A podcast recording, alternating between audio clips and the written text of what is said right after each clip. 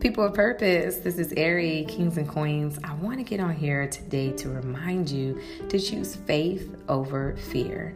Listen, we all have gone through some things in life, but we have to understand that just because the past brought failures, just because the past brought hurts, just because the past brought many challenges to our lives, that does not mean that that's going to be our future. We have to understand that we can move forward and have a better life. Understand that God is ordering our footsteps and truly He delights in the way that we go.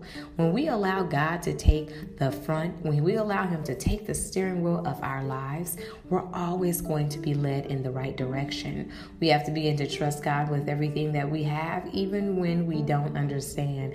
Know that God thinks the world of you, He loves you, and He has the best for you. So choose faith over fear. And remember to renew your mind, it is the gold mine.